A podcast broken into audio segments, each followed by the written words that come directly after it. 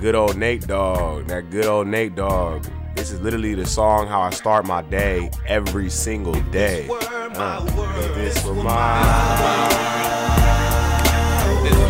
Basically what the brother is saying, if this were my world. I know you hear the lyrics, like what would you do if this is your world? You know what I'm saying? This is too real. If this were my world.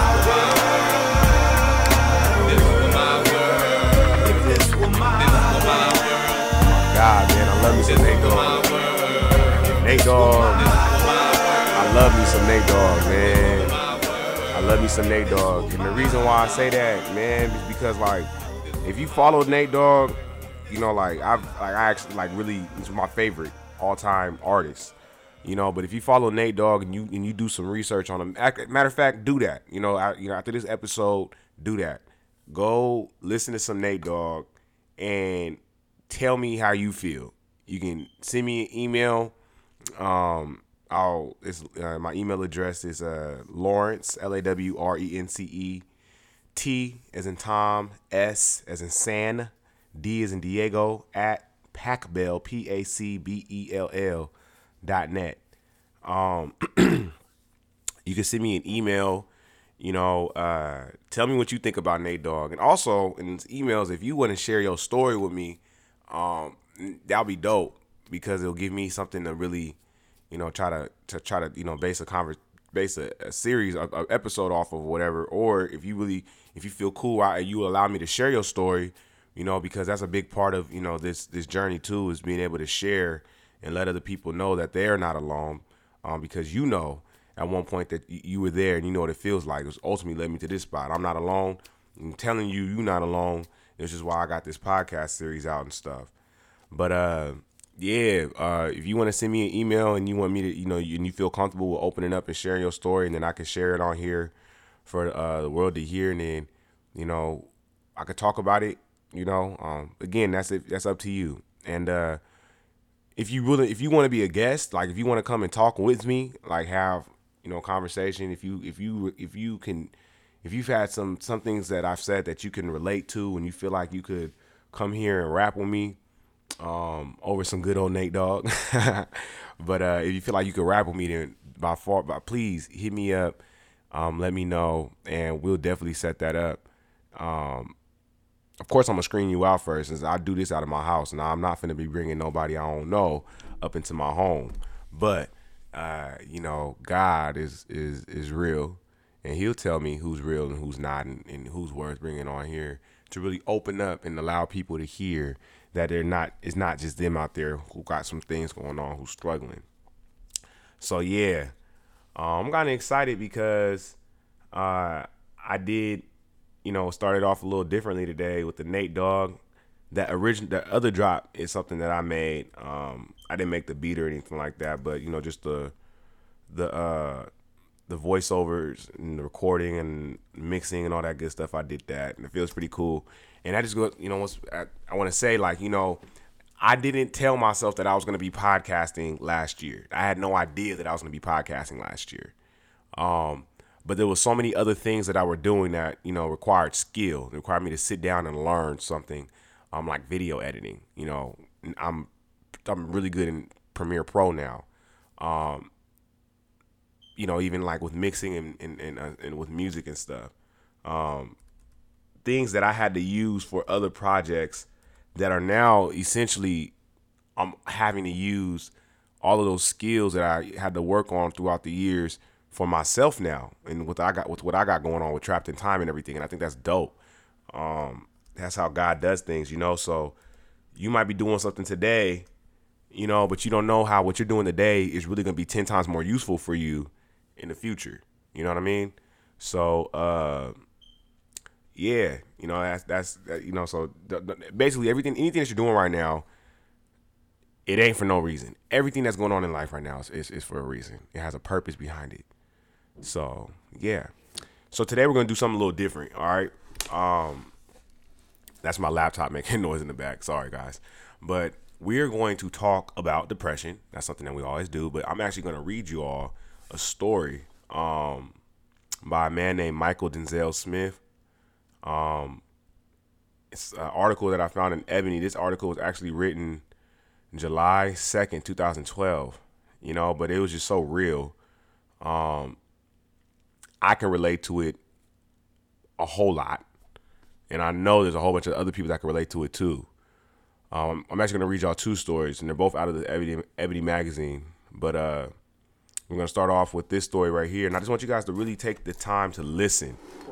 Hear what I got, you know, just hear this man out, okay? I know there's people out there that can agree. Hold on, I'm about to move this mic around. It's about to make that little boop, boop, boop noise, and it's so super unprofessional, but I got to get in a position to where I can see what I'm about to read. Give me 1 second. All right. Here we go. Okay. So yeah, again, this is an article out of the Ebony magazine, and I'll, you know, just check it out. When my grades started dropping senior year of high school, I didn't think much of it. School had never much interested me, and I had always done just enough to get by. Anyway, so not being able to focus in physics or AP government wasn't a big deal to me. And I never had many true friends, just a bunch of associates who came in and out of my life, so the fact that I closed myself off from them didn't register as a warning sign. The sleeping in late, the not eating, the consistent worrying about things that hadn't happened, I thought I was just being my normal neurotic self. but staring in the mirrors, wondering how much blood there would be if I bashed my head against it, wasn't normal. Sitting at the dinner table thinking about taking the knife I'm using to cut my steak to slit my wrist wasn't normal. Something was missing. I had thought about suicide before, but never in a real way. It was always a what if. It had become a maybe I should. I learned firsthand what the true meaning of the word depression was. Something was missing, but I had no idea. I quote unquote got over it. I moved past it. I never spoke a word of it anymore. I was better. 2 years later, I was just better. I thought I was completely cured. I spent the summer in Atlanta working a well-paying internship, going to concerts every week, meeting some of my heroes, just enjoying life. Then I bought the Gnarls Barkley album, Saint Elsewhere. I was taken back. I realized I wasn't too far removed from the space CeeLo was singing from. The isolation, the helplessness, the feeling of being trapped inside your own mind and it being locked from the outside and there is no one around to pick the key up from under the welcome mat to let you out.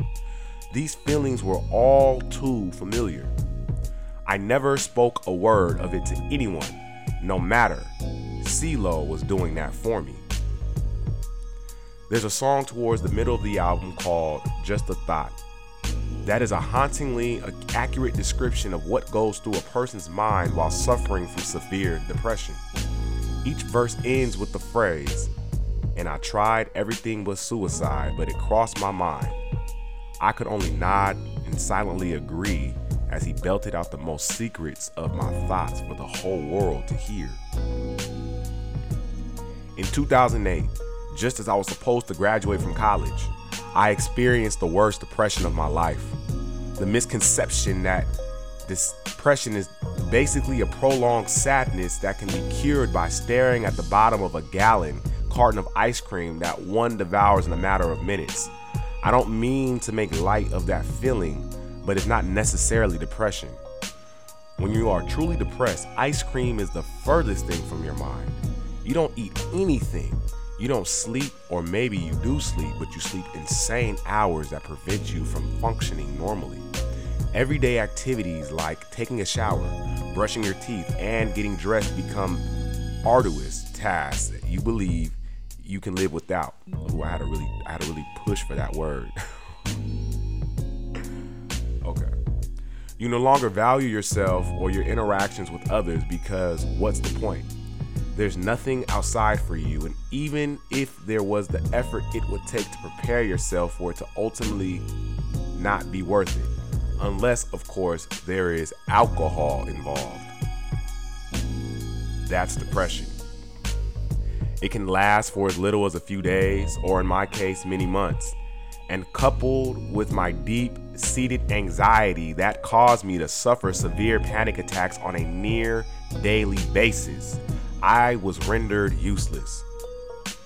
I put a smile on my face for the few people who saw me, but they noticed something was off. Have you lost weight? They would ask. I hadn't noticed. I avoided mirrors and couldn't recognize any substantial difference in the way my clothes fit. Despite my best efforts to hide it, people saw that something was happening. Slowly but surely, I was dying inside, and day by day, a physical death looked like a more and more attractive option. I was alone. No one would miss me. Who cared? I was meaningless. No, I couldn't believe that. Someone had to care, right? But every time I tried to open up, the depression spoke to me. They don't understand you. They never will. Talk until your lungs collapse, but they don't care. You're wasting your time. Your heart is worthless.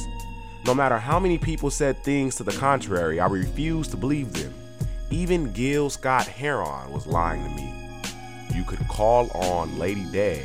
You can call on John Coltrane, he sang, 'cause they'll wash your troubles away. No, Gil, they won't. I suffered in silence. I started surrounding myself with people but failed to feel the human touch that I've longed for. The touch that could save me. I was drinking more. I got high for the first time. "Justin, take me to the hospital," I yelled at my roommate.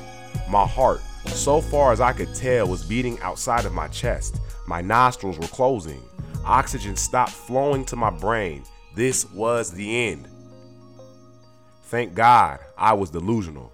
It wasn't death. What it was a loud-ass wake-up call. I couldn't keep everything inside any longer. Unexpressed emotions can and will rip your insides apart and set your mind against itself, turning yourself into your own worst enemy. Despite what the depression may tell you, there is nothing healthy about that. When you recognize that, when you can see clearly that you are in a space that is killing you, you get help. There would be more tears, more hospital visits, more panic attacks, more sleepless nights, hours of therapy, and countless notebook pages filled before I could say I was okay. I had to see the bottom and its infinite despair before I could give what I felt a name. My friend and mental health advocate Bassey Ikpe helped give me the courage to speak out openly, honestly, and publicly about all that I had gone through. I'll never be cured of anxiety or depression, but it is no longer debilitating. I get better every day, and that's all I can ask for.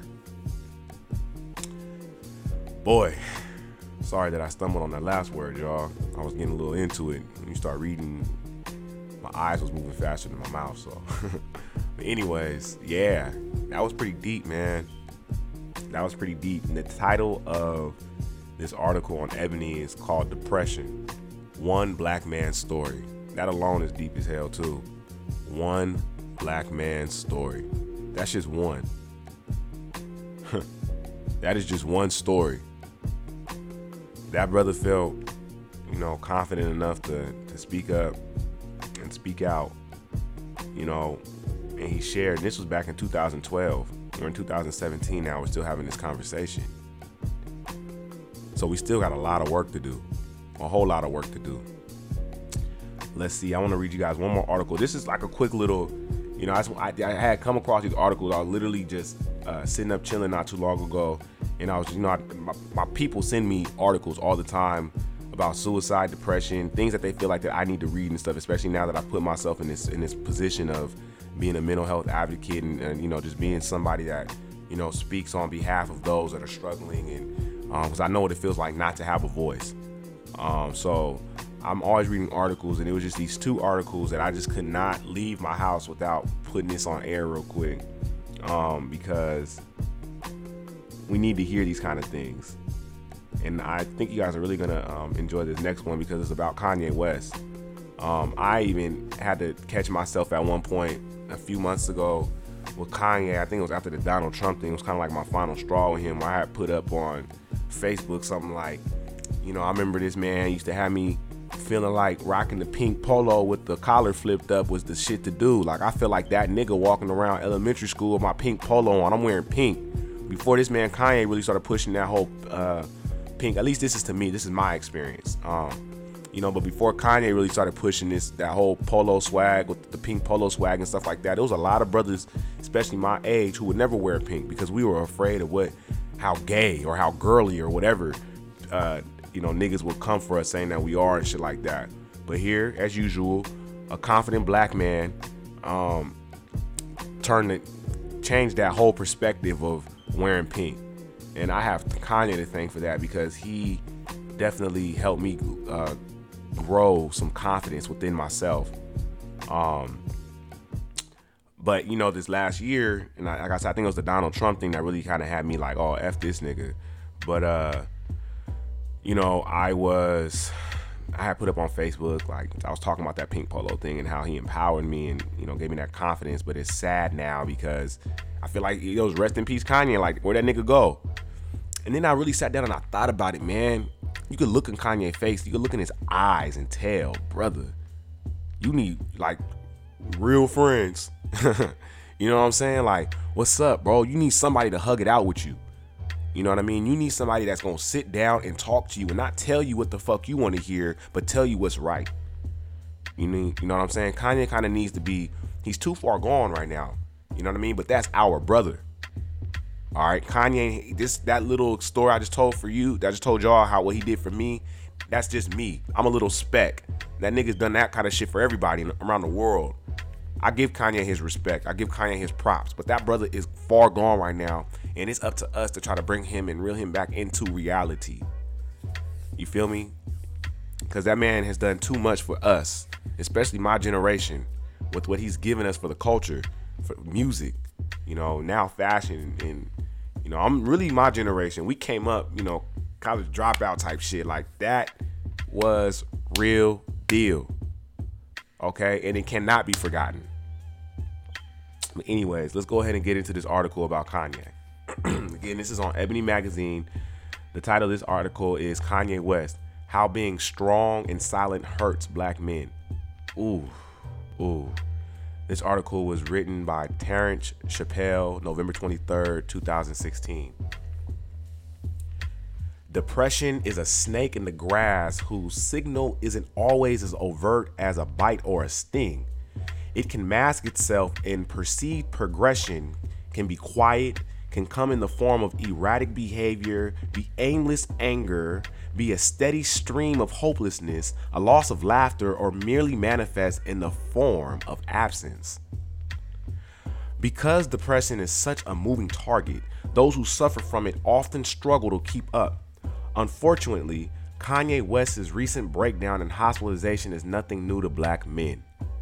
Other celebrities such as Kid Cudi have publicly expressed thoughts of suicide and bouts with depression, and Kanye's breakdown started long before it made headlines, and quite honestly, it has been happening before its fistful behavior and random rants during his Saint Pablo tour. Kanye's breakdown is a climax of what has probably been going on for years, perhaps before the public even knew him as Kanye West. No one labeled Kanye West's behavior as a marker of potential mental illness because black men aren't given that benefit. I commended Kid Cudi on his bravery for coming forward, and I believe Kanye West's recent hospitalization is a blessing in disguise to help him propel him forward. But it also forces us to have a transparent discourse around mental health in the black community and to think about why we don't talk about it. The truth is, there are a lot of black men out here who struggle with depression who aren't saying anything because either they don't know or are ashamed.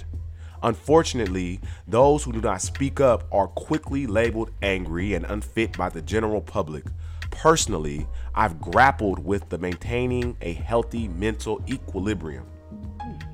I used to be guilty of the strong and silent narrative. My idea of strength was to internally broker mental imbalances, sorrow, and problems with myself and have it manifest positively. If I could navigate through my problems, no matter how big, and not talk to anyone about them, then I thought I was being a man. But I've learned from the problem with this approach is that it required the internalization of a lot of my emotions, which in my case were often expressed in the form of anger. I wasn't that angry black man during my 20s. I said the most hurtful, under-the-belt things to my closest friends and family and would get into a lot of fights. I'd wake up. Excuse me, I read this paragraph completely wrong. I said I wasn't that angry black man during my 20s. It says, I was that angry black man during my 20s. I said the most hurtful, under-the-belt things to my closest friends and families and would get into a lot of fights. I wake up angry and not know why. I go to the club angry and not know why. I go to sleep angry and not know why. I lost my first love and my close friends over my anger and didn't know why. I was 21 and just had came out to my family. I was 21 and had just came out to my family, which was well received. But I didn't feel well received by the gay community in Chicago's Boystown neighborhood, which is predominantly white. I felt less than, not of value, and like I didn't matter. It also didn't help that I had to move back in with my parents after graduating from college because I couldn't find a steady job. I suffered terribly from low self-esteem, but I was for damn sure not going to let anyone know. So I drank, party and probably cursed and pissed off half of Chicago in the process. At the time, I didn't know I had low self-esteem or was potentially suffering from depression. I didn't know I was angry, and I didn't know that drinking made me more susceptible to such self-destructive behavior. But like a true black mama, my mom had to get me together. Wow. You need to find a new hobby, because drinking ain't it. If you continue down the path you're going, on, one of three things is going to happen. You're going to end up killing somebody, someone's going to kill you, or you're going to end up in prison. I know this story far too well. The changes in my behavior didn't happen overnight. It took years for me to arrive at a place of self-awareness and to move forward in a way that didn't ostracize my loved ones and internalize my anger.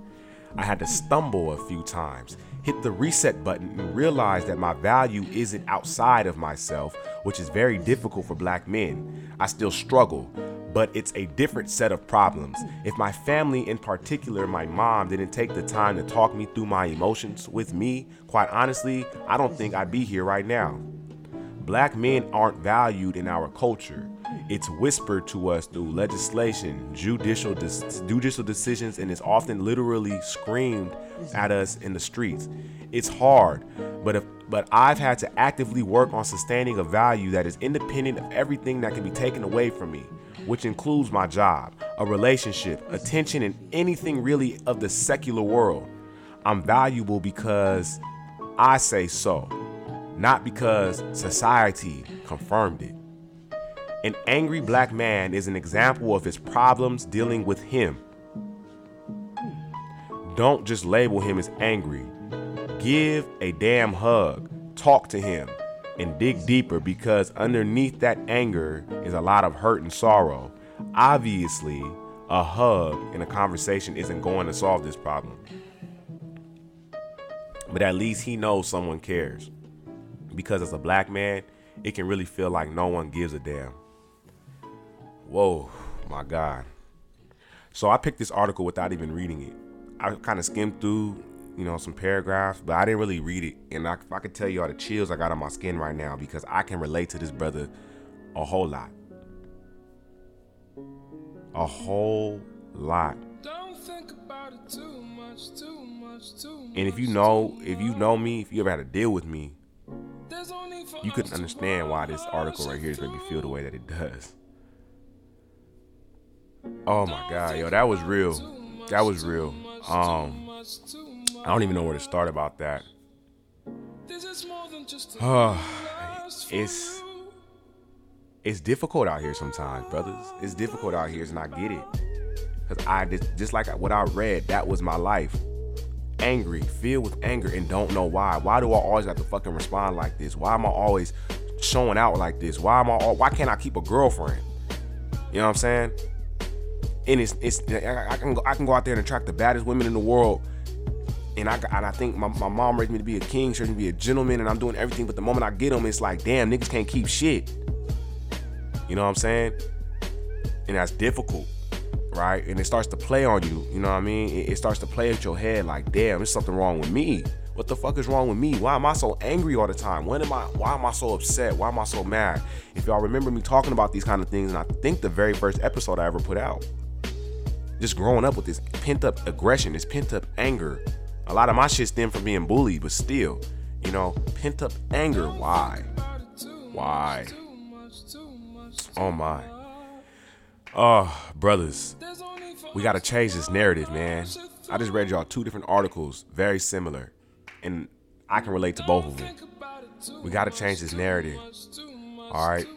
When you know of somebody that is having some shit going on, man, don't make this shit worse, okay? But do your absolute best and try to be there for them. Sometimes when you try to be there for people, they'll tend to push you away.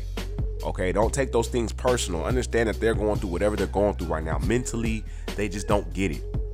And not saying that they're like retarded or stupid or, I don't even like using that word retarded is, whatever. That's not the word I meant to use, but I use it because we can understand that.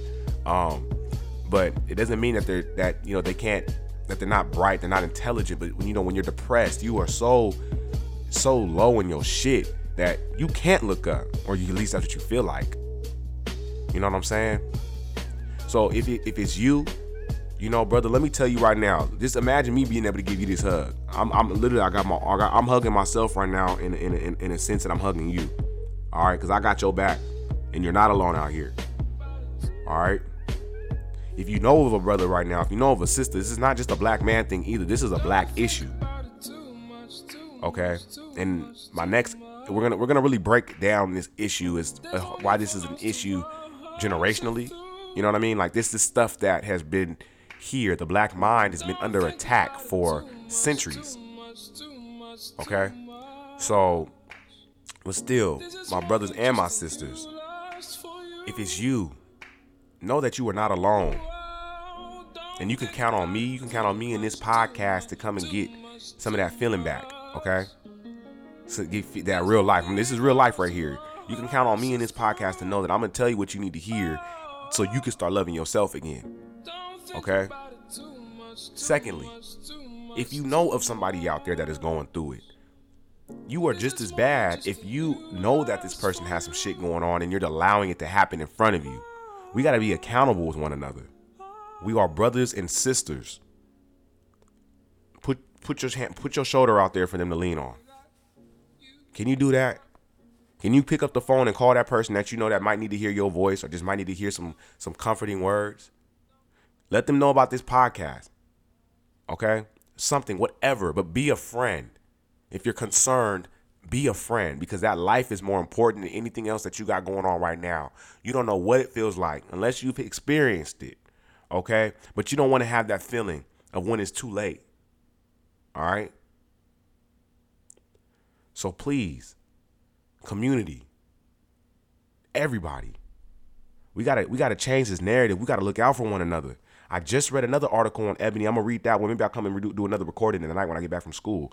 But I just read another article earlier this week about the children, the black babies, the black youth, us, our children, these are our offspring. These are our children. These are our people. They are under attack right now. Suicide is coming to get them. Depression is coming to get them. Anxiety is coming to get them. Mental health matters. Black children, suicide rates have doubled. And a lot of it has to stem from the society that we live in. This oppressive ass society that we live in. This Donald Trump shit is not okay. Because the babies see it, the babies get it, the babies know what's going on, and the babies are questioning why they're different. Why they have to say Black Lives Matter. The babies are trying to internalize that themselves. And I just read again through Ebony. I love Ebony, but through Ebony magazine, an article through Ebony that black children suicide rates have doubled. That's sickening. So we need to do something about this in our communities, because that could be your little brother, that could be your little sister, damn it, that could be your own child. All right. We got to do something. 2017, fuck Donald Trump and fuck everything that he's talking about and the government and politics. Fuck all of that. That's not our problem. Fuck that. But we need to come and save our minds. We need to come and save ourselves. Okay? We need to come and save ourselves. 2017, we got to do something to take control of this narrative. And I will do everything possibly that I can within my power to really get people on this wave, because it matters. Everything starts from within. So if your mind ain't right, and you're tripping up here, it's just going to be a bad day for the rest. If everything follows from that, and if you can't get this together, then it's a bad day. So let's go ahead and get that. Let's change that. But look, everybody, I got to go to class. I got class in about an hour. I still got to drive to school. It's Wednesday. That means it's Fried Chicken Wednesday at Morehouse. All of my people who are not in the AUC anymore, I'm so happy I'm in the AUCs. I still get to get that chicken every Wednesday. I can count on that. I make a bomb-ass fried chicken salad. And I'm really looking forward to that right now. But I had to get this off my chest today. And I really appreciate you all for listening. I really do. I really appreciate y'all for those who hit me up, thanking me. Thank you. It's a revolving door. This space, me doing this and talking openly, me being able to get off my chest and share about the things that I've been through, and just, you know, just talking about depression and anxiety, just talking about it alone, you know, it might be helping somebody out there, but it's helping me. It's helping me just as much too. And I pray for whoever is out there that has some shit going on. Believe me when I tell you that you are not alone. All right. And we're going to get through this. But people, I do got to go. It's all good, though. I'll see you guys the next time we talk. This is Trapped in Time, yo. This is Trapped in Time again. If you know somebody that's struggling, be a friend. Pick up that phone. Call them. Go pop up on them. Hug them. If you don't, and maybe they just need to talk. Don't say shit. Just go over there. Make them feel comfortable. Get them to start letting it out. We got to do that for each other. Brothers, look out for your brothers. Sisters, look out for your sisters. Brothers, look out for your sisters. And sisters, look out for your brothers, man. We got to do what we got to do. Hey, I love all of you. This is Trapped in Time, and we are out.